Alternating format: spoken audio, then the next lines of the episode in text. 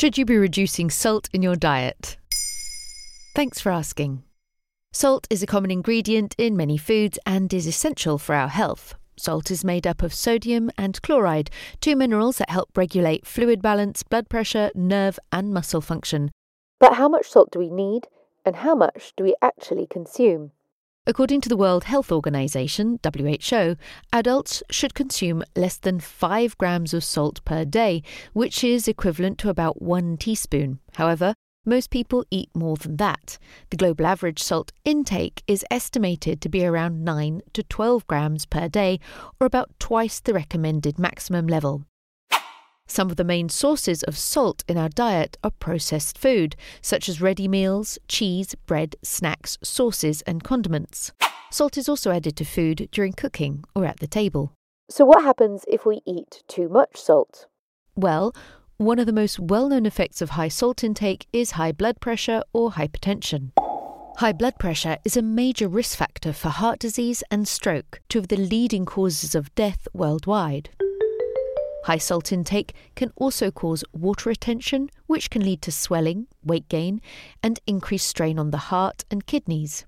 Moreover, according to Action on Salt, a group concerned with salt and its effects on health based in Queen Mary University of London, they suggest that high salt intake may be linked to other health problems such as osteoporosis, kidney stones, stomach cancer, and cognitive decline. But does that mean we should avoid salt altogether? No, not necessarily.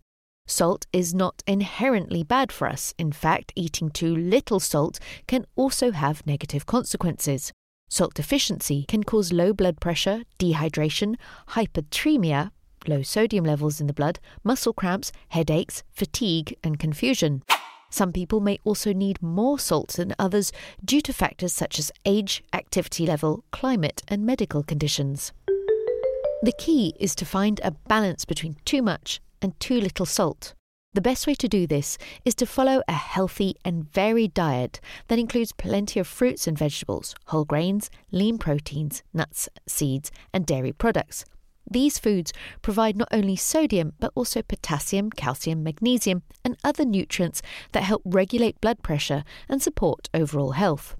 You should also limit your intake of processed foods that are high in salt and read food labels to compare products and choose low sodium options. And if you do add salt to your food, use it sparingly and opt for iodized salt or sea salt over table salt.